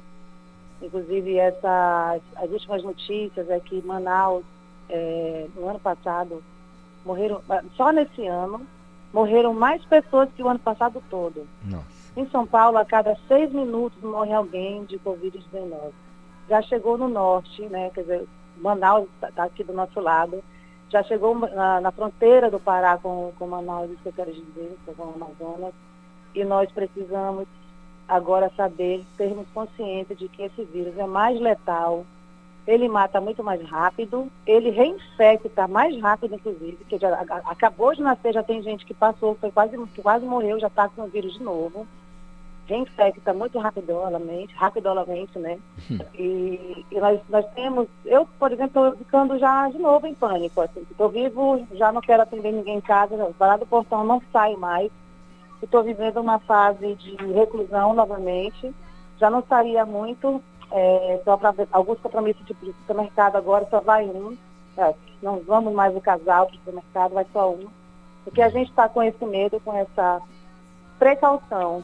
Acredito que o nosso governador esteja fazendo a melhor, o melhor que ele pode fazer enquanto é, gestor de um Estado, porque a gente vê que aqui no Pará a gente sempre está no quadro amarelo lá do jornal que mostra que a gente está estável. Porque a gente tem um governador que está preocupado e agora a gente tem um prefeito também que está andando junto com o que há de melhor para, para a população do, do, do município. E a gente não sabe como é que está em todo o Brasil, é, na realidade, como é que está o comportamento dos governadores, mas a gente sabe que é, existe um declínio nos mapas quando está no vermelho e, coincidentemente, existe uma má gestão. Então, assim, se a gente for ficar vendo pelo macro, a gente vai sempre estar olhando que o outro é o culpado. E eu gostaria que cada um de nós olhássemos no espelho da nossa alma, da nossa consciência, e cada um fizesse a sua parte. Porque se cada um fizer a sua parte, não tem governo que, que lasque com a nossa saúde, não. Porque a gente vai estar em casa, porque a gente vai, só vai sair se for preciso, vai trabalhar de fato com máscara, e quando sair vai passar álcool em gel. Quando chega em casa, lambuza a mão de sabão, se não quiser, é, não tiver dinheiro para ficar gastando com álcool em gel, que que a situação está difícil. Mas o sabão é super é, eficaz e o, e o vírus, como ele é- tem uma camada lipídica, que é uma camada de gordura, então o sabão é a coisa mais rápida para sair essa porra da sua mão. Desculpa, gente, desculpa, eu falei palavrão. Para sair o vírus da tua mão, foi isso que eu quis dizer, Calixto, porque tu me liga de manhã, caramba. Esca- esca- Aí escapou, escapou. Escapou, gente. Aí é porque eu tenho muita raiva desse vírus. Tem levado tanta gente importante, tantos artistas, Epaminondas, Aldir Blanc, né, que é o cara que dá nome a essa lei, tantas pessoas que se foram por conta da Covid-19. Quantas, quantas mães, quantos filhos, quantos netos, quantos avós estão em luto? São mais de 200 mil pessoas mortas por conta dessa pandemia. E agora a gente lê que no final de janeiro para fevereiro a situação vai agravar. O que, que eu espero de vocês? Paciência. Não dá para estar circulando, gente. Se você tá, estiver circulando, porque eu já peguei o vírus, você pode pegar de novo. Mas tu pode ser um vetor de, é, de, de transposição desse de, como é que eu posso Transmissão, dizer? né? De, de Transmissão. infecção desse É. vírus. Você pode estar com tá, pega num lugar, está sujo de vírus, você vai, pega num lugar ali que o cara vai, pega aquela pessoa que nunca pegou, vai, vai se contaminar. Você não precisa fazer o vírus, o vírus circular. Tiver consciência, tiver responsabilidade social, tiver compromisso com a vida, e comprometimento contigo, você vai, a partir de agora, fazer a sua parte. É isso que eu acho que a gente Legal, tem que fazer. Cada um a sua parte. Bacana. Olha, Joelma, é, mu- muito obrigado por, um, por, por nos dar um tostão do seu sorriso aqui pelas ondas da Rádio Cultura, do nosso Conexão, Conexão Cultura. É, não precisa dizer que você não deve nada para ninguém com relação à competência, é, uma estudiosa e vai buscar a informação certinha, não gosta do, do, do, do- do timbre pelo timbre, tem que ter o timbre perfeito, até no clipe tem que estar tudo certinho, tudo bonitinho, tudo arranjado, aquela artista que cumpre horário. Então, assim, querida, eu só quero desejar a você eh, muito sucesso, muita paz, muita luz. Eh, muito obrigado por essa conversa e também por levar essa informação ao seu fã, ao seu seguidor.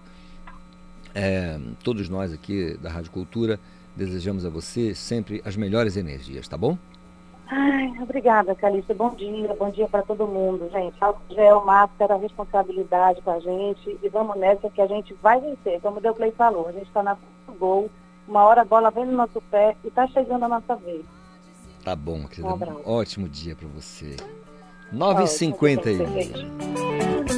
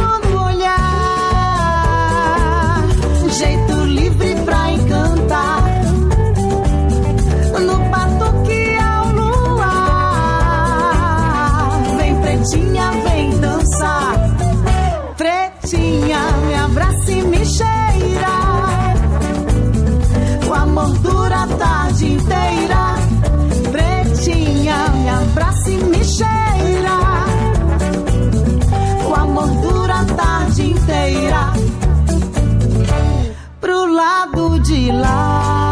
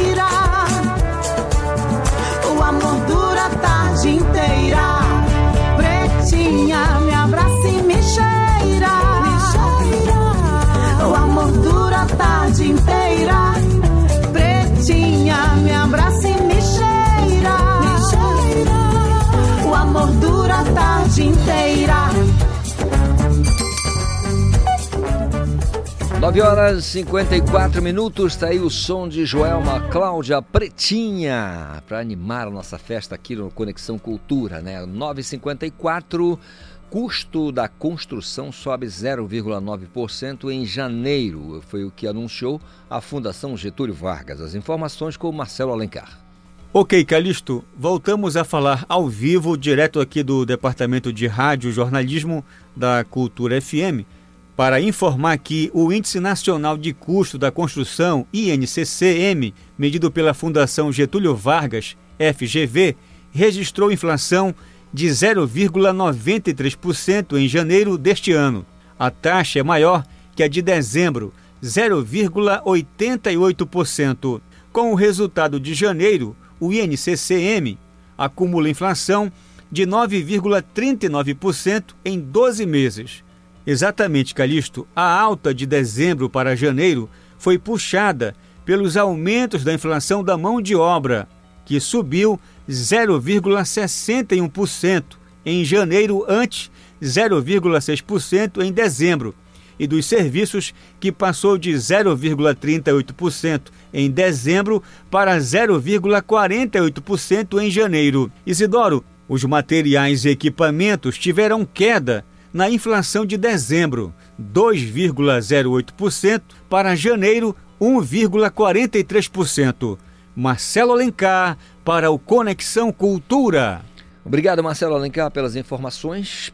Né? O custo da construção, em função de tudo isso que está acontecendo no mês de janeiro, teve então esse, esse aumento, né? 0,9% é, Fundação Getúlio Vargas, que estuda e informa a gente com seus levantamentos. Agora são 9h56.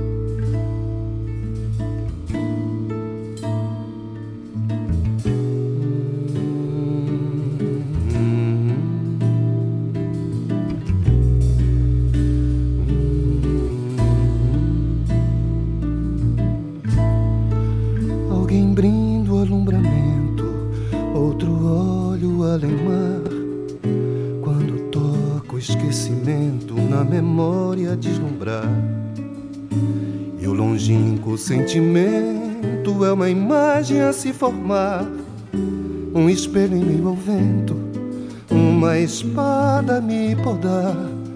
Eu ali no enleio ao tempo, nas claves de sal e mar, como um ritmo lento que parece me acalmar. Mas sou como um catavento inconstante sem cessar Quero um dia ao leito imenso, como a onda regressar. Hum.